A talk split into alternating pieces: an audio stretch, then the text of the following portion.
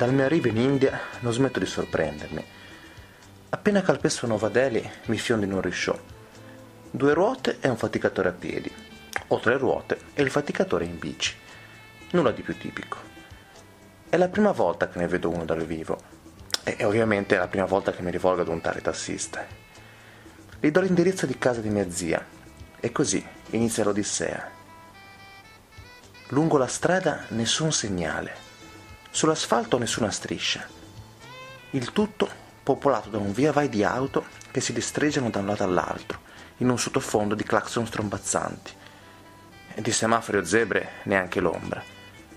Tocca ai pedoni qui lanciarsi alla buona di Dio. In realtà ogni tanto un semaforo c'è. E sembra anche funzionare bene, dato che tutti lo rispettano.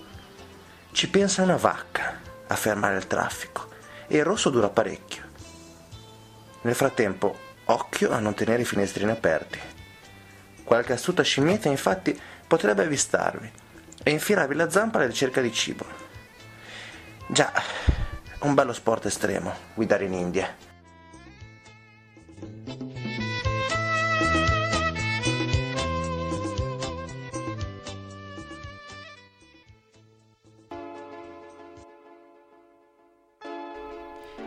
Questa era la nuova Deli di Marina, una nostra ascoltatrice alla quale inviamo un saluto da Trento. In questa maniera comica ci si apre una finestra verso un nuovo luogo e se volete andremo a scoprirlo insieme e vedremo dove ci porta. Bentornati a Samba Radio e a una nuova puntata di Un Paese nello Zaino. In regia ci accompagna come sempre Francesca, ringraziamo Isacco, la nostra voice off per la scelta delle musiche. Io sono Sara, cominciamo.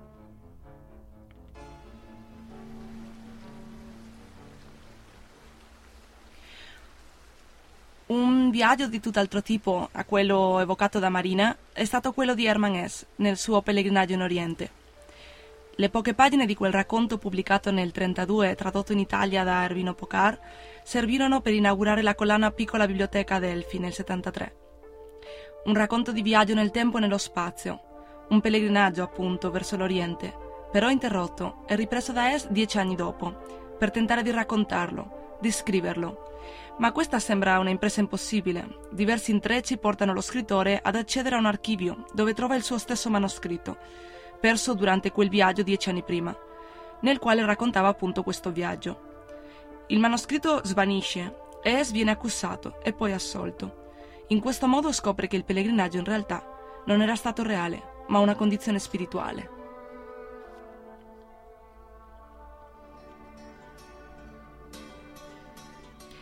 E dopo Hermanès negli anni 60-70 molti intrapresero il viaggio in India alla ricerca dell'io e grazie a questi viaggi abbiamo oggi uno dei dischi più famosi della storia del rock, The Beatles, conosciuto anche come il White Album, che come Abbey Road e Let It Be contiene molte canzoni scritte dalla band nel 68. Durante il loro soggiorno orientale i Beatles frequentarono un corso di meditazione trascendentale presso l'ashram indiano Maharishi Mahesh Yogi celebre guru che tra l'altro compare anche nella famosa copertina di Sgt. Peppers. Ora stiamo per sentire Dear Prudence, che è la seconda traccia di questo album. Il pezzo fu ispirato a Prudence Farrow, che è la sorella dell'attrice Mia, che i Beatles ebbero modo di conoscere in India. La ragazza era rimasta talmente coinvolta dalle lezioni di, dello, del guru da restare intere settimane chiusa in camera a concentrarsi nella meditazione trascendentale Furono John e George che la convinsero a uscire dall'isolamento. Il testo della canzone è infatti un invito rivolto a Prudence a aprire gli occhi, uscire, giocare, salutare il nuovo giorno e ammirare il cielo azzurro.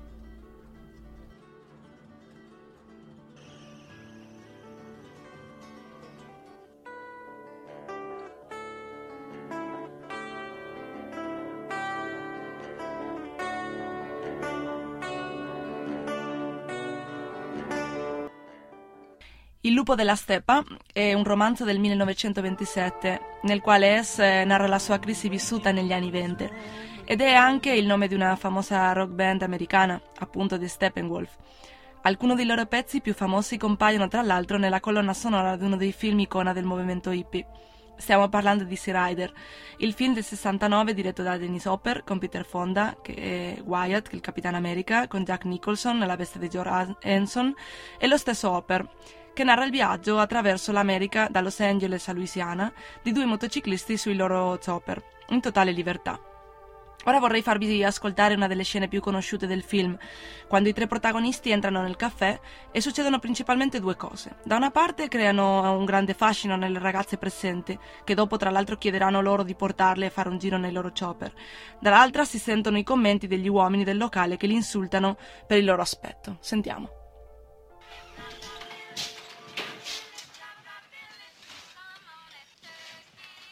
E questa che roba è? Teppisti? Tu dillo e te li sistemo io, sceriffo. Ehi, guardate questi tre che sono arrivati. Ah, mi piace quello con la camicia rossa e le bretelle. Quello con la camicia bianca è mio. No, quello meglio di tutti è quello con i calzoni neri. Mm, signori, siamo entrati nel sistema. del- Che cosa hai detto? Ho detto blum blum tag. Blum blum che? Blum tag. Blum blum tag. Mm. Oh, non ci posso credere, ma cosa ci fanno qui? Guarda i denti che ha intorno al collo. Sono quelli arrivati con le moto. Lo sanno che parliamo di loro, guardano di qua. Mica male. A chi lo dici? Io credo che mi farò portare un piatto di rognoni perché i miei li ho perduti lungo la strada. Non lo so, a me piace coi capelli giù per il collo. A me piacciono i suoi occhi. Quella ragazza lì nell'angolo. mm? Non guardarla troppo però perché c'è lo sceriffo proprio lì, non so se mi spiego. mm? Guardati quello con i capelli lunghi. Me lo sono già guardato e penso che ci toccherà portarcelo a Lilton prima o poi. Ah, quanto è bellina però. È proprio bellina. Il posto dato per lui sarebbe a reparto donne, no? No, tutti in una gabbia e facciamo pagare il biglietto a chi li vuole vedere. Ecco quello che si dice uno spirito da bifolchi. No, non ci posso credere. Che ci fanno qui? Non lo so. Diciamogli di farci fare un giretto. No, no, sì, non si può no? chiedere. Sì. No, quelli crederanno che... no? Ti rideranno in faccia, vedrai. E va bene, Io che dico importa? no. Glielo No. chiedo. Dai, dai, Finché sarò qui io, allora, però non glielo chiederete, ecco. non credo che lo farai. Coraggio? E va bene. Dai. Prima avevo pensato che le loro madri, quando erano incinte, fossero state spaventate da un branco di gorilla. Ho paura che gli abbiano pure dato una mano. Uno di loro mi sembra proprio la bestia con tutte quelle zanne. Beh, però nessuno di loro è certo la bella. A me sembrano scappati da un'orgia di gorilla. A un gorilla quello non piacerebbe. Quello non piacerebbe neanche a sua madre. Facciamolo accoppiare con una nostra battona negra.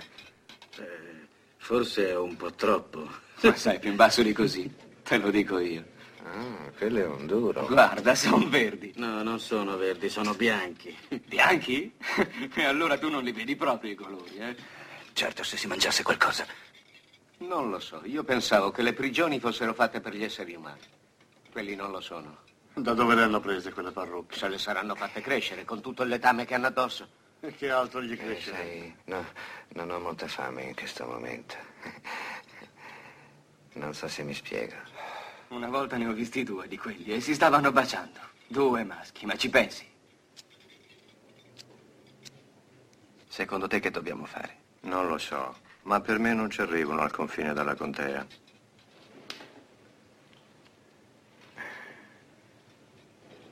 Te li amo. Ce l'ha. Sì.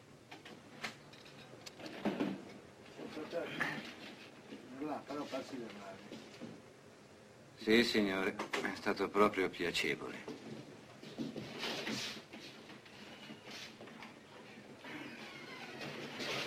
Che razza di moto hanno quei finocchi Yankee. Da un'occhiata alla bandiera che c'è sopra. Sì, l'ho vista. No, per me non ci arrivano al confine della contea.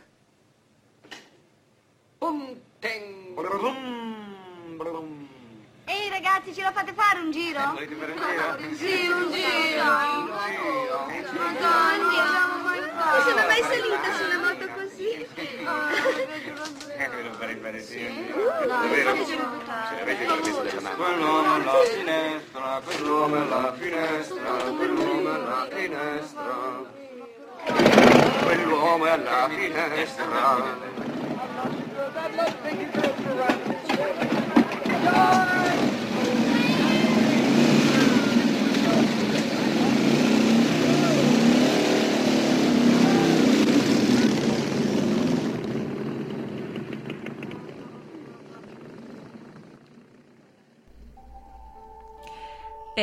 Movie per eccellenza, in cui questi giovani compiono un viaggio di evasione della vita medio borghese e nello stesso tempo un viaggio metaforico che rappresenta in qualche modo la fine del sogno americano. Sentiamo ora The Pusher in una versione live del 68 nel Fillmore Auditorium di San Francisco, The Steppenwolf.